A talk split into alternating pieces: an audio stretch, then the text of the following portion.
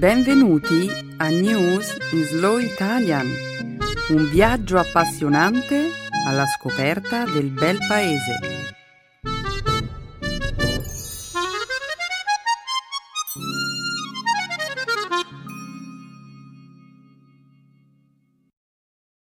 Oggi è giovedì 27 agosto 2015. Entrambe le conduttrici del nostro programma sono in vacanza questa settimana. Io mi chiamo Elisa e avrò il piacere di condurre la trasmissione di oggi insieme al mio amico Stefano. Per il momento colgo l'occasione per dare a tutti voi il benvenuto a una nuova puntata di News in Slow Italian. Ciao Elisa, un saluto a tutti i nostri ascoltatori. Nella prima parte del nostro programma, oggi parleremo dell'allentamento della tensione che si sta osservando in questi giorni tra la Corea del Nord e la Corea del Sud. Parleremo inoltre dell'atto di coraggio di cui sono stati protagonisti quattro passeggeri, tre americani e un britannico, che viaggiavano su un treno ad alta velocità in Francia.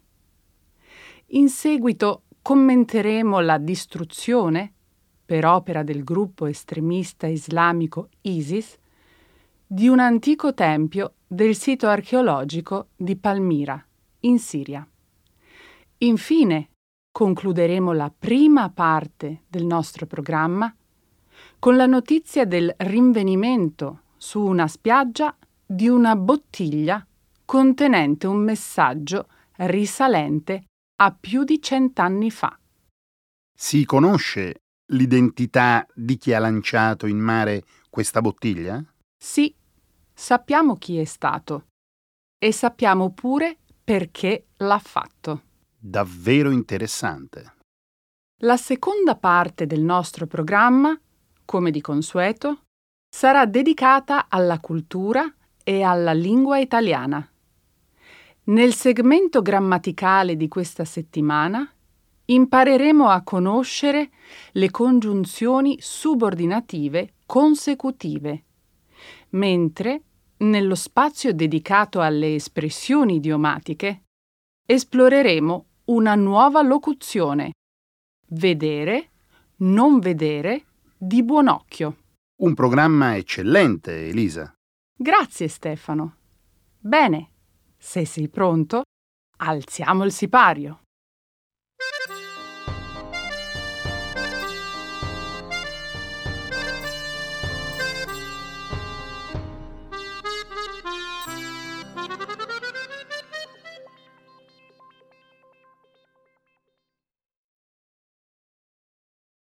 Si allenta la tensione tra le due Coree. Lo scorso lunedì alcuni rappresentanti della Corea del Nord e della Corea del Sud si sono incontrati nella zona demilitarizzata che separa i due paesi, con l'obiettivo di porre fine ad una situazione di crescente tensione. I due paesi, formalmente in guerra dagli anni 50, hanno rilasciato una dichiarazione congiunta e la Corea del Nord si è impegnata a ritirare le sue truppe schierate lungo la linea del fronte. Negli ultimi giorni la tensione era salita dopo il ferimento di due soldati sudcoreani in seguito all'esplosione di una mina presso il confine il 4 agosto scorso. La Corea del Sud aveva reagito trasmettendo una serie di messaggi di propaganda con degli altoparlanti, un gesto che aveva esasperato le autorità nordcoreane. La tattica di trasmettere propaganda a tutto volume lungo il confine comune è stata adottata con frequenza nel corso degli anni da entrambe le Coree. Nel 2004, tuttavia, i due paesi si erano impegnati ad abbandonare tale pratica. Lo scorso giovedì c'è stato un breve scambio di colpi di artiglieria lungo l'ipermilitarizzata area di confine e 4.000 cittadini sudcoreani sono stati evacuati dalle zone limitrofe. L'accordo dello scorso lunedì è stato raggiunto dopo lunghe ore di intense trattative. La Corea del Nord, che inizialmente aveva negato di aver collocato la mina, ha poi acconsentito ad esprimere il proprio rammarico. La Corea del Sud, dal canto suo, nella giornata di martedì, ha interrotto la trasmissione di messaggi a contenuto propagandistico, assecondando così la richiesta nordcoreana. Mi fa piacere che sia stato possibile disinnescare la tensione. Di fatto erano anni che non assistevamo a una situazione così tesa. Le due Coree sembravano sul punto di entrare in guerra. Sì, abbiamo assistito a un'escalation davvero allarmante. Dobbiamo riconoscere comunque che entrambi i paesi sono stati particolarmente diplomatici in questa occasione. Sai qual è l'aspetto positivo di tutto ciò? Positivo? Ok, lascia che ti spieghi. La Corea del Sud ha fatto sapere che ci saranno ulteriori colloqui nord-sud. Entrambi i paesi, inoltre, hanno promesso di lavorare per una ripresa dei ricongiungimenti delle famiglie separate dalla guerra negli anni 50. Magari, ora, ci sarà un incontro tra i leader. Non illuderti, Stefano, e non aspettarti un vertice tra i leader nel prossimo futuro. Perché no? Chi può dire quando si verificherà la prossima crisi? La Corea del Nord ha bisogno di inasprire la tensione di tanto in tanto per ricordare alla Corea del Sud e agli Stati Uniti che vuole essere trattata come un interlocutore importante e per tenere i propri cittadini in uno stato di costante allerta. Hai ragione. Si tratta di un gioco veramente pericoloso, soprattutto se si considera che uno di questi paesi sta sviluppando delle armi nucleari.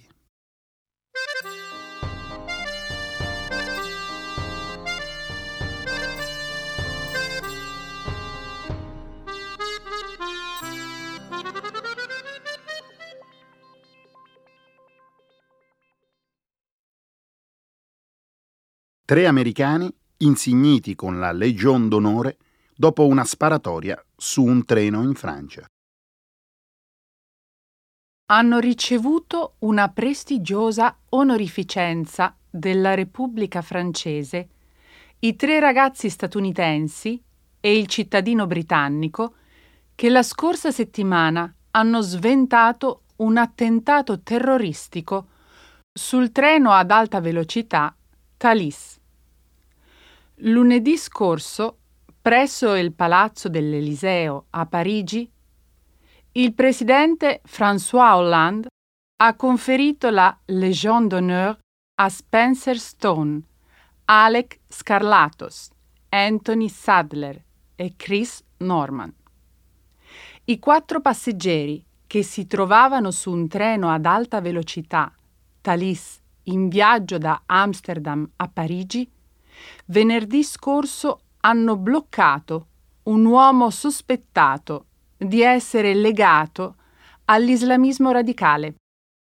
L'attentatore, un 25enne marocchino di nome Ayoub El Kazani, ha negato di avere qualsiasi legame con gli ambienti del terrorismo. Ha detto di aver trovato le armi in un parco belga e di averle portate con sé sul treno per rapinare i passeggeri. Nella giornata di martedì, la Procura della Repubblica francese ha presentato una serie di accuse formali nei confronti dell'uomo. Le autorità hanno inoltre annunciato l'apertura di un'indagine per terrorismo. El Kazani è accusato di aver messo in atto un attentato jihadista mirato e premeditato.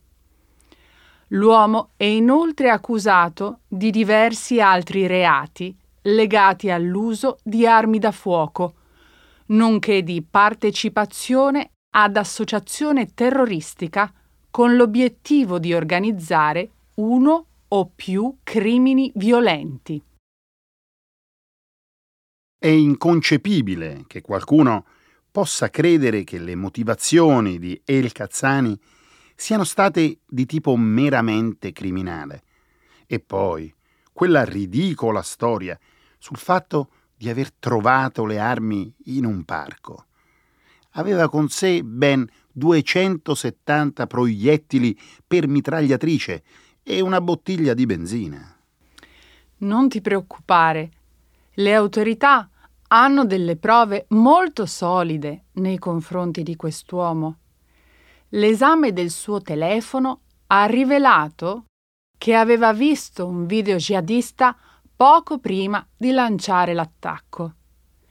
El Kazani era conosciuto per il suo radicalismo e si era da poco recato in Turchia, una possibile via d'accesso alla Siria. Ma se è vero che l'attentatore era noto alle autorità, perché nessuno ha fatto nulla per fermarlo in tempo? Il fatto che delle persone considerate potenzialmente pericolose siano in grado di mettere a punto degli attentati terroristici mi sembra preoccupante.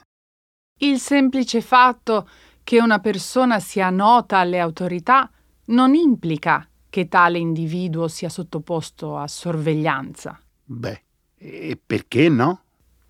Attualmente in Europa il numero delle persone considerate pericolose si aggira tra le 10.000 e le 20.000. La sorveglianza sistematica di una persona sospetta impegna almeno 20 agenti e una decina di veicoli.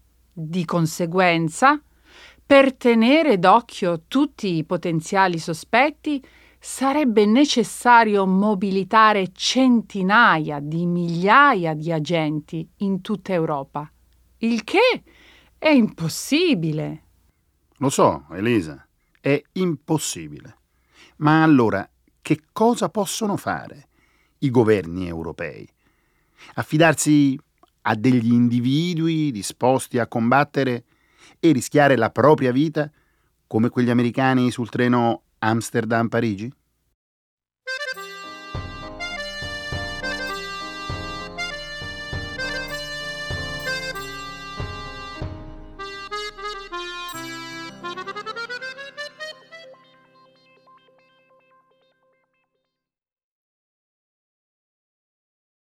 Siria. L'ISIS distrugge un antico tempio a Palmira. Un gruppo di militanti appartenenti allo Stato islamico dell'Iraq e della Siria, normalmente conosciuto come ISIS, ha distrutto un tempio nel sito archeologico siriano di Palmira. Martedì scorso il gruppo ha diffuso una serie di immagini che confermano la distruzione del tempio di Baal Shamin. I militanti islamisti hanno utilizzato degli esplosivi per far saltare in aria l'antico tempio greco-romano. L'esplosione estremamente potente ha danneggiato anche alcune delle colonne romane circostanti. L'ISIS aveva assunto il controllo di Palmira lo scorso mese di maggio, suscitando apprensione sul futuro del sito archeologico, che conserva le vestigia di una città che è stata uno dei più importanti centri culturali del mondo antico. L'antica città di Palmira sorge nei pressi della moderna città omonima a circa 200 km a nord-est della capitale, Damasco. È considerata uno dei siti archeologici più spettacolari del Medio Oriente ed è da tempo riconosciuta dall'UNESCO come patrimonio dell'umanità. Prima dello scoppio del conflitto siriano, i turisti che ogni anno visitavano Palmira erano oltre 150.000. Questa è una perdita immensa per il popolo siriano e per l'umanità intera. La strategia di pulizia culturale messa in atto dall'ISIS nelle terre che occupa è un crimine davvero atroce. Islam, cristianesimo, ebraismo, gruppi umani appartenenti a confessioni religiose di ogni tipo, così come innumerevoli persone animate da uno spirito laico, avevano rispettato e protetto questo sito per quasi duemila anni. Ma lo Stato islamico afferma che le statue e i monumenti sacri rappresentano una forma di sacrilegio e idolatria e che devono pertanto essere distrutti. Elisa, lo Stato islamico sta mettendo in atto una sistematica opera di saccheggio.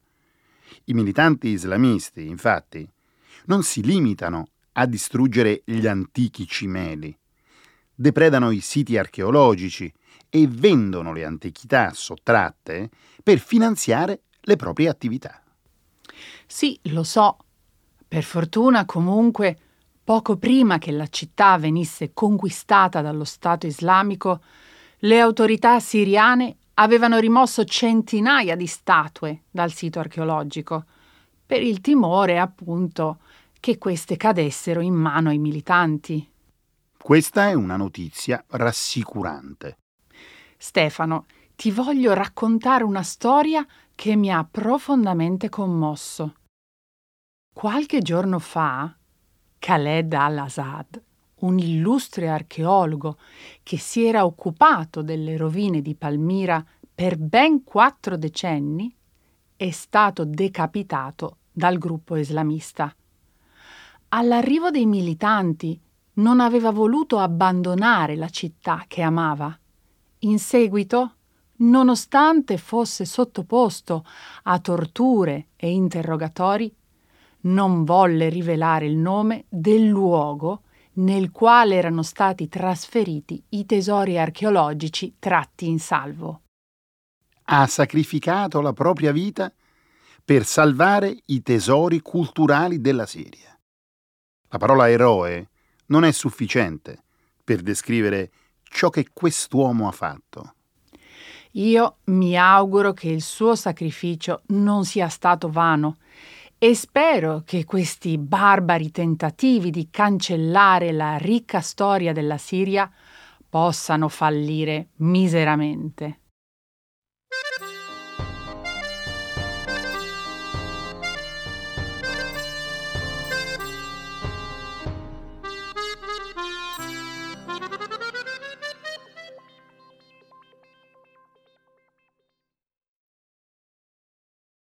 una donna trova il messaggio in bottiglia più antico del mondo. Qualche giorno fa, la Marine Biological Association del Regno Unito ha annunciato di aver ricevuto una cartolina risalente a più di cent'anni fa. Il messaggio è stato rinvenuto all'interno di una bottiglia lo scorso aprile da Marianne e Horst Winkler. La coppia ha trovato la bottiglia su una spiaggia dell'isola tedesca di Amrum.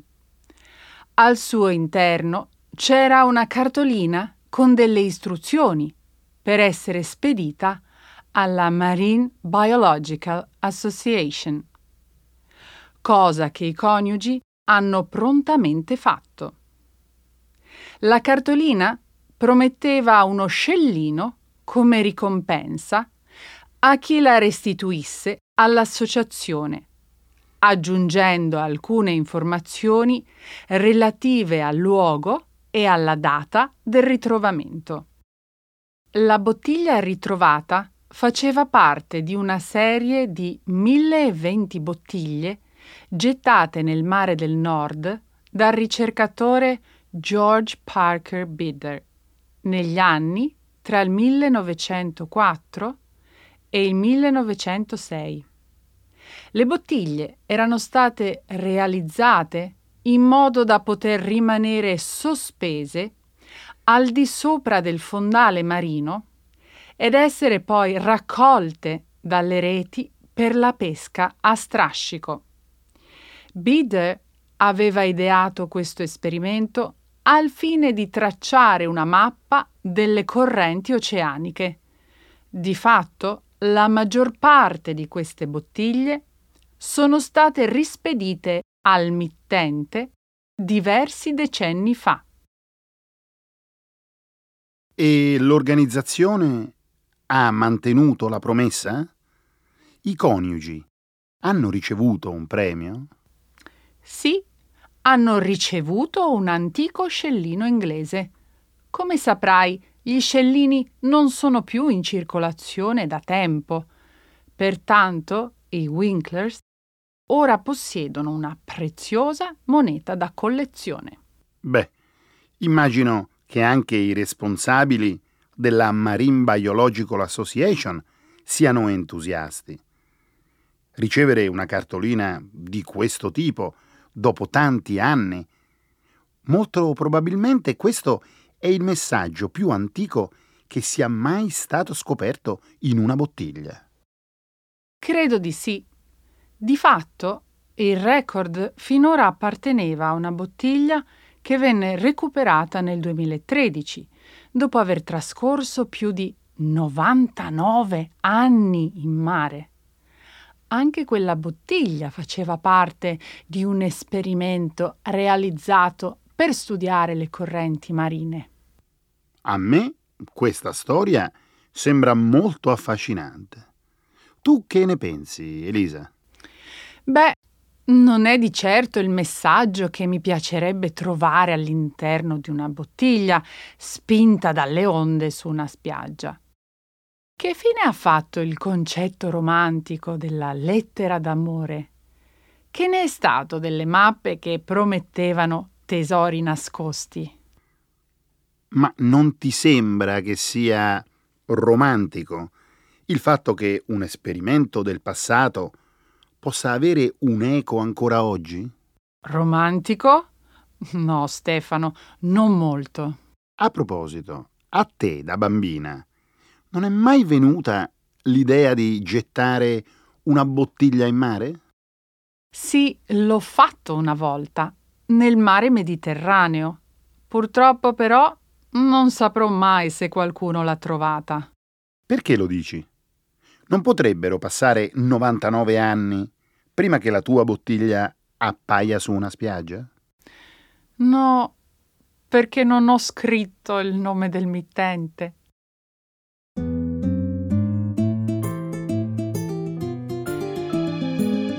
Adesso la grammatica. Per capire le regole di una lingua poetica.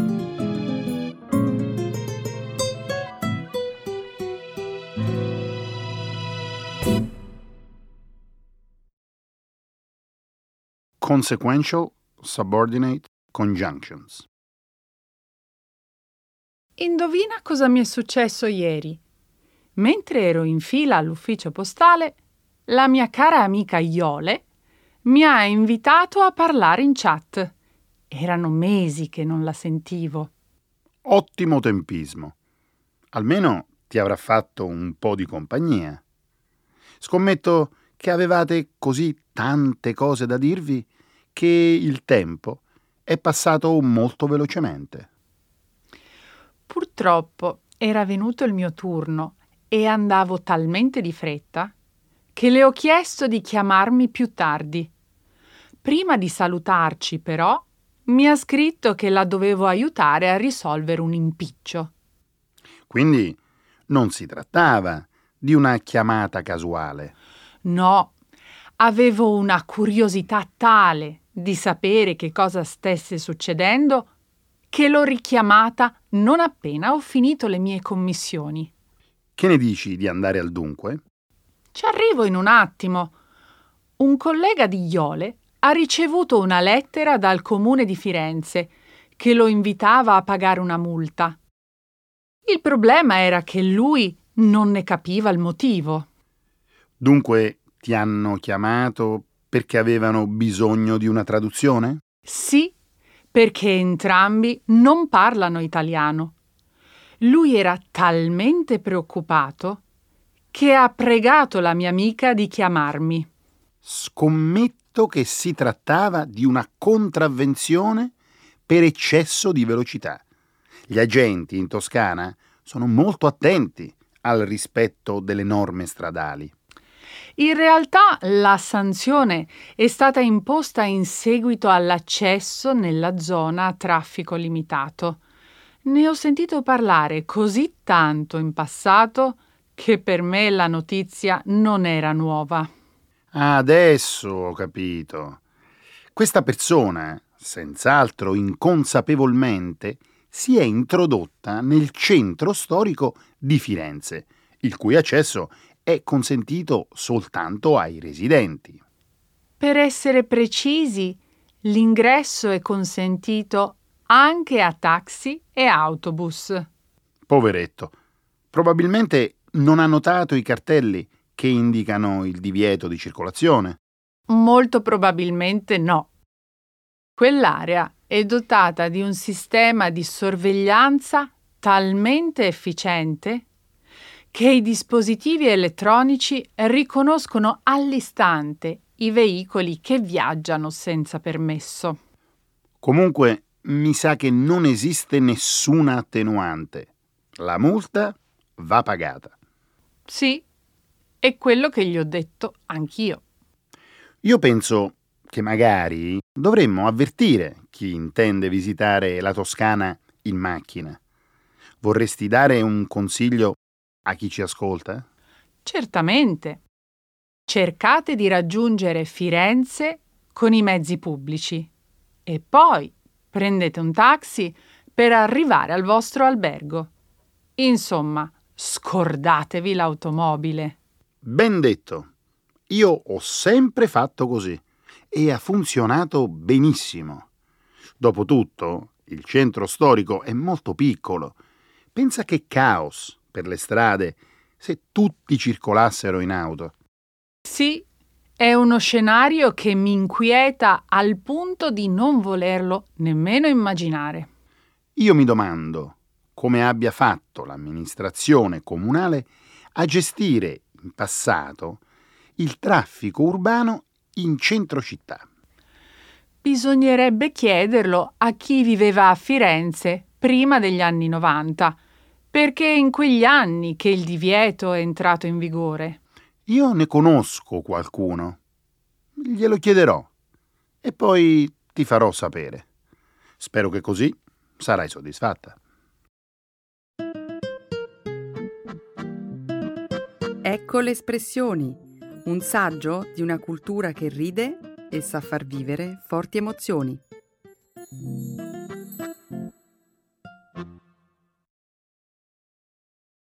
Vedere, non vedere di buon occhio.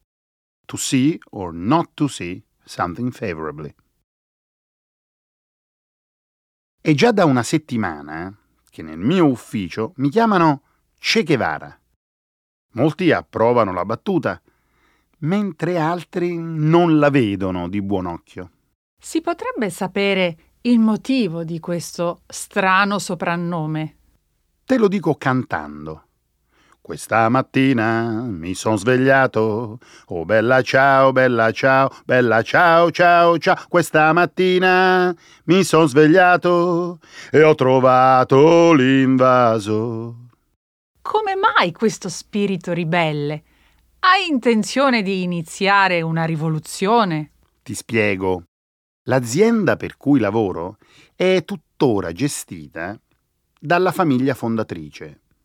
Negli ultimi tempi, però, è cresciuta molto e ora si vocifera che una multinazionale voglia acquistarla. E tu questo non lo vedi di buon occhio, ho capito. Bella ciao, però, è più un canto di resistenza partigiana che un inno rivoluzionario. Che Guevara è l'appellativo sbagliato. I miei colleghi mi vedono come un ribelle perché sono l'unico a protestare apertamente. Che dire? Secondo me il nomignolo ci sta come il cacio sui maccheroni. Lo sai che esiste un'altra versione di Bella Ciao? È il canto popolare delle mondine, che invocavano il diritto alle otto ore lavorative. Parli di quelle donne che un tempo sgobbavano nelle risaie? Sì. Il testo della canzone denuncia le pesanti condizioni lavorative alle quali queste donne erano sottoposte. Per pochi spiccioli le mondine lavoravano sotto il sole cocente, tra zanzare e altri insetti, dall'alba al tramonto. Le parole bella ciao, dunque, erano il saluto che i passanti rivolgevano a queste belle operaie? Ma che? Si tratta molto probabilmente di un'allusione alla giovinezza che svaniva su quei campi paludosi e alla bellezza che pian piano sfioriva per la fatica. Interessante. E allora cantiamo. Oh bella ciao, bella ciao, bella ciao, ciao, ciao, oh giovanotto, portami via, che mi sento di morir. E se io muoio, qua giù in risaia. Calmati, Stefano. Io vedo di buon occhio il fatto che ti piaccia cantare. Ma ricordati che non sei in ufficio. Ah già, scusa, è l'abitudine. Da quanto ne so io, comunque, la canzone simbolo della resistenza italiana in tempo di guerra era cantata soltanto da pochi partigiani emiliani. Vuoi dire che divenne famosa soltanto in seguito? Sì, di fatto i combattenti partigiani ne preferivano un'altra, più esplicita, che in realtà la classe politica del dopoguerra non vedeva di buon occhio. Effettivamente il testo di Bella Ciao inneggia genericamente a resistere alle tirannie, ai soprusi, alle ingiustizie. Esatto. Per queste ragioni, secondo me, è una canzone popolare che la gente continua ad amare anche a distanza di tempo. Ricordi le strofe conclusive? Il partigiano dice di voler essere seppellito sotto l'ombra di un bel fiore. Va bene se canto ancora un po'? E questo è il fiore del partigiano. Oh bella ciao, bella ciao, bella ciao, ciao, ciao. Questo è il fiore del partigiano morto per la libertà.